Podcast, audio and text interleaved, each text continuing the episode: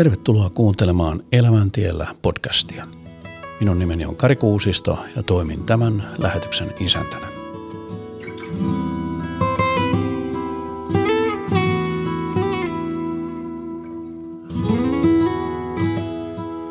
Aluksi Kari, pieni tietokilpailukysymys. Urho Murroman yöpöydällä oli kuolivuotellaan kaksi kirjaa. Mitkä ne olivat? Mm, teemaan liittyen mä veikkaisin kyllä, että se on ollut varmaan sitten tämä Kallis Hunejan pisara, mutta mikä se toinen on ollut? Toinen oli Joonas Laakuksen evankeliumin ääni ja toinen oli Vilkoksin Kallis Hunejan pisara, niin kuin sanoit. Kaksi herännäisyyden rakastamaa ja arvostamaa, arvostamaa kirjaa. Aivan. Nuo kirjat, Kallis Hunejan pisara ja evankeliumin ääni, kuuluu todella monen kristityn yöpöydän peruskalustukseen, niin myös minunkin. Ja hyviä kirjoja ne on lukea turvallista ja semmoista rakentavaa kristillistä sanomaa. Tässä jaksossa käymme Pertsan kanssa tarkemmin läpi Tuumas Vilkoksin aikoja sitten kirjoittamaa kallista hunajan pisaraa. Ja teemme sen tämmöisen draamatyyliin kirjoitetun dialogin kautta. Pertsa on kirjoittanut dialogin ja käydään sitä yhdessä läpi. Tervetuloa mukaan.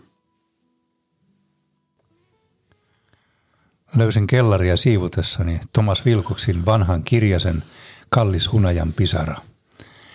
Hätkähdin tästä löydöstä, ahmin tekstiä kuin hunajaa ja yllätyin. Ei ihme, että Paavo Ruotsalainenkin saadessaan sepältä tämän pienen kirjasen omaksui maalikko saarnaajan sitä paljon itselleen ja sovelsi sitä sielunhoidolliseen julistukseensa.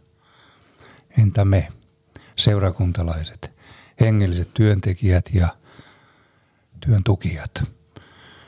Voisiko Vilkoksilta herua hunajaa löytyä meillekin apua etsiessämme Suomessa kristillisen työn ydintä? Vai onko aika jo ajanut tämän tekstin ohitse? Ei ole. Helpottaakseni Tomasin tekstin soveltamista aikaamme loin mielessäni uudet puitteet pieneen keskusteluhetkeen. Pääset näin, missä tätä kuunteletkin yhteiselle matkalle tapaamaan vilkoksia ja seuraamaan ajatusten vaihtoa. Kokonaisuudesta irti otettunakin sanatarkat tekstinsä lainaukset kirjastaan Kallis Hunajanpisara ovat terveellisiä neuvoja. Ei kun matkaa, pysyhän kärryillä, oletko valmis? Hyvä, matkamme alkaa.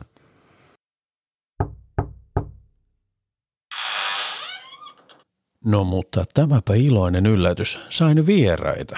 Olkaa hyvät ja käykää sisään.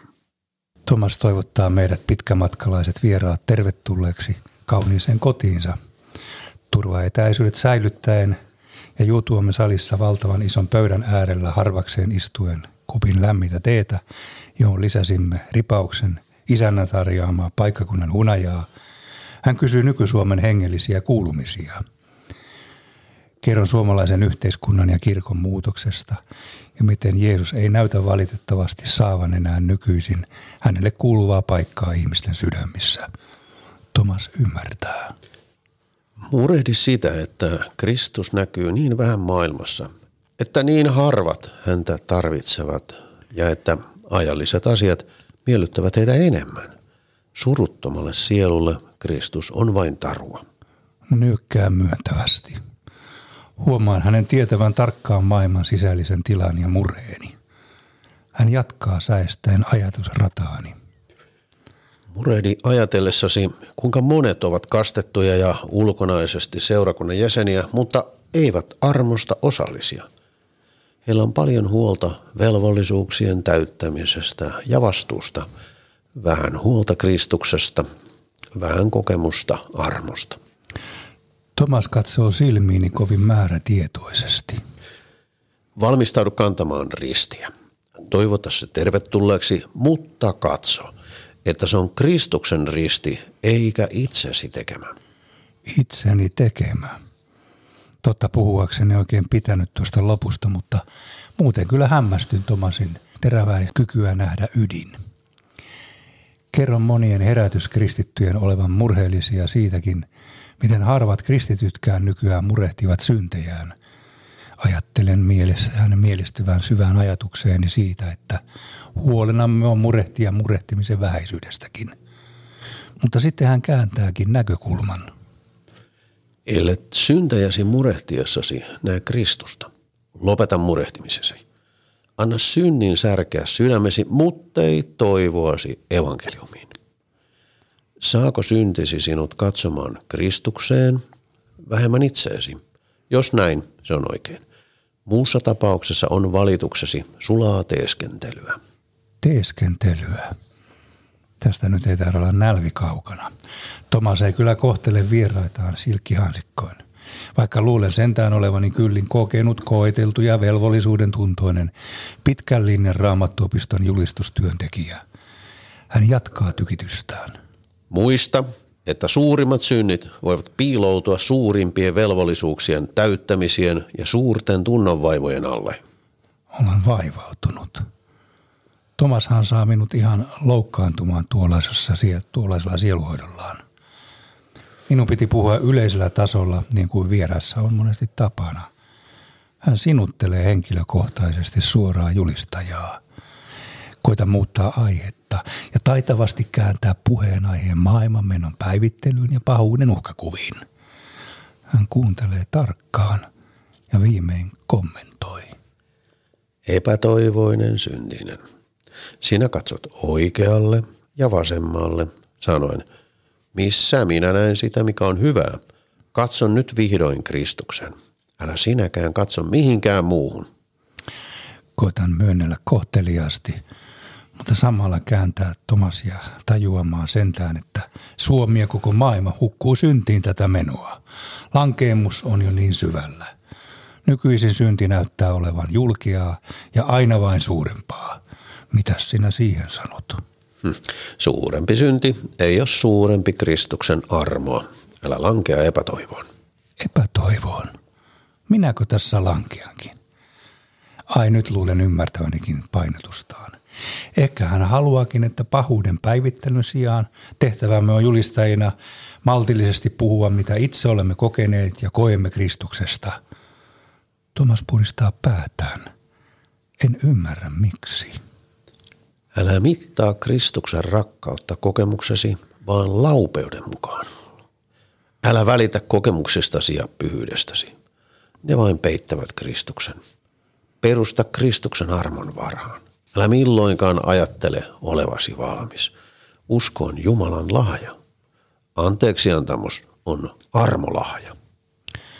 Seuraava toteamus on nöyryttävää sanoa ääneen – huomaan tässä nyt kadottaneeni puhtaan armon ja julistaneeni niin paljon pieleen omia kokemuksiani, löytöjäni raamatusta, viisauksiani ja noita omia ahdistuksiani Kristuksen sijaan.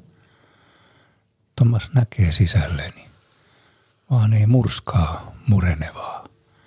Hän tietää minun sisäisen helvettini. Et voi joutua alemmaksi kuin helvetin kuiluun – Moni pyhä on ollut siellä. Sitten hän antaa minulle julistajalle ehdottoman synninpäästön. Koko raamatussa ei ole yhtään kovaa sanaa, köyhää, omasta vanhurskaudesta riisuttua syntistä vastaan. Viimeinen sana on Kristuksella. Kiitos Thomas, tämä on hunajaa. Tunnen itseni taas evankeliumilla hoidetuksi. Thomas kehottaa minua muistamaan – Ole totuudelle uskollinen, mutta älä ole kova ja ivallinen. Anteeksi antaminen on Kristuksen ilo ja onni.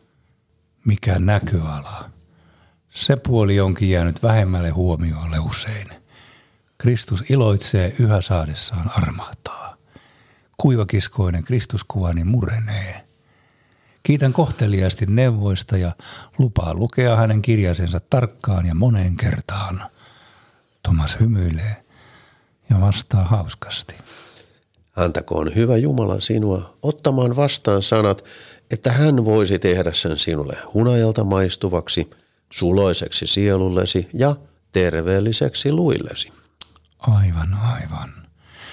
Minä korjaan seurueeni kanssa luunia, lähden kotimatkalle, miettelijäen, vapautuneen mielin ja hunajan pisaroita saaneena – Kyllä hunaja on aina hunajaa. Sen tietää karhukin ja sitä halajaa. Niin ihminenkin, sinä ja minäkin.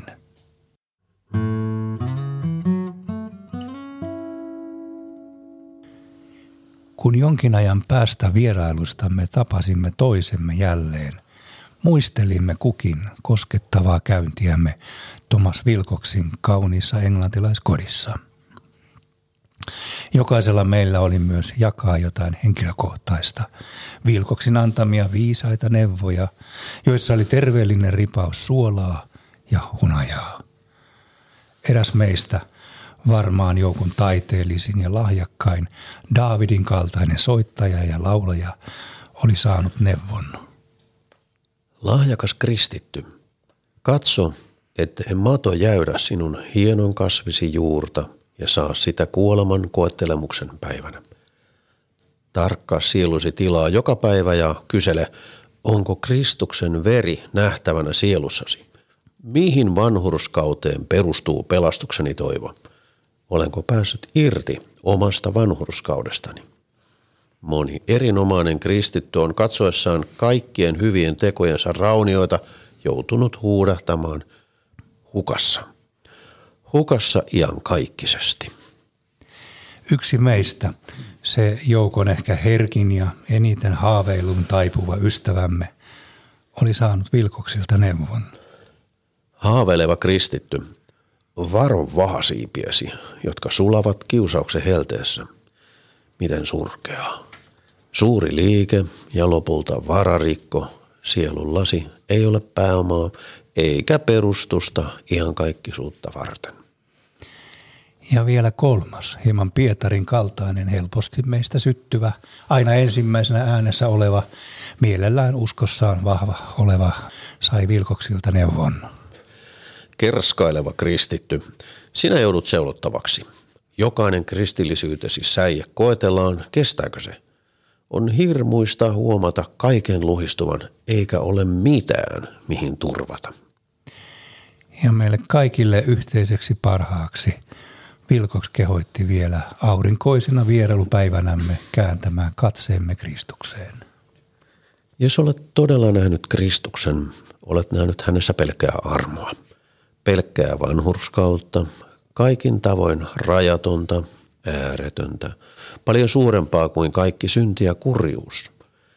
Luota Kristuksen rakkauteen, se uudistaa sinutkin. Jos huomaat, että et voi uskoa, niin muista, että uskon alkaja on Kristus. Jätä asia hänelle. Hän vaikuttaa sekä tahtomisen että tekemisen hyvän tahtonsa mukaan.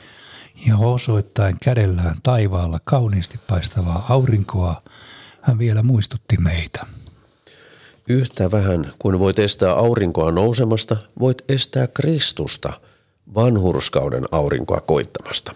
Älä käänne hetkeksikään pois katsettasi Kristuksesta. On aika käydä lopettelemaan tämä kallis hunajan pisara vierailumatkamme. Se on hyvä päättää niihin sanoihin, jotka luettiin saarna ja Paapa ruotsalaisellekin kuolivuotellaan pyytäessään lukemaan hänelle sepän antamasta kirjan lopusta.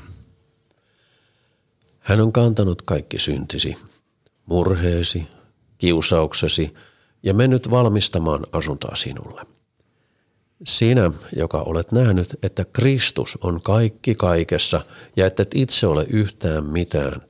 Sinä, joka teet Kristuksen koko elämäksesi ja olet kuollut kaikille muulle vanhurskaudelle, sinä olet kristitty, suuresti rakastettu ja olet löytänyt armon Jumalan edessä, olet suosittu taivaassa. Tee Kristukselle se palvelus kaiken hänen sinua kohtaan osoittamansa rakkauden tähden, että rakastat hänen köyhiä pyhiänsä ja hänen seurakuntansa halvimpia ja heikoimpia. Siitäkin huolimatta, että heidän käsityksensä voivat olla erilaisia. Niin, hän on kantanut kaikki syntisi, murheesi, kiusauksesi ja mennyt valmistamaan sinulle asuntoa.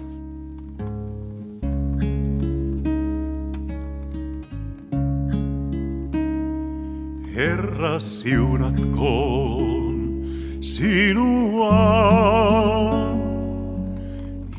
varjelkoon sinua.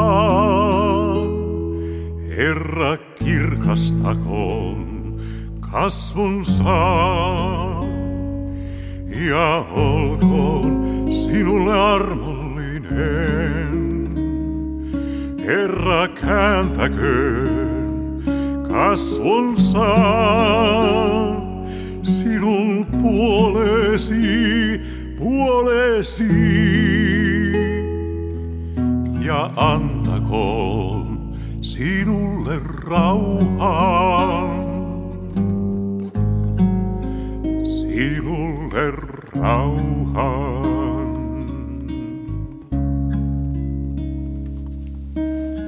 Isän, pojan ja pyhän hengen dime.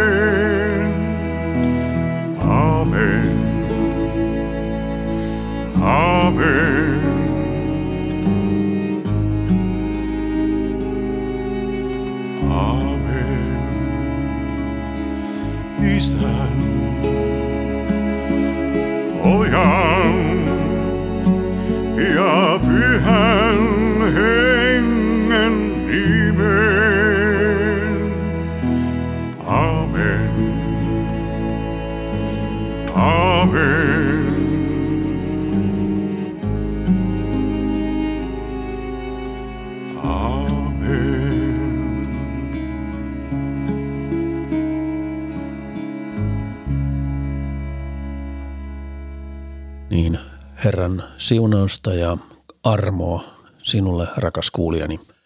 Ja kiitos siitä, että olit kanssamme tämän podcastin ihan loppuun saakka mukana.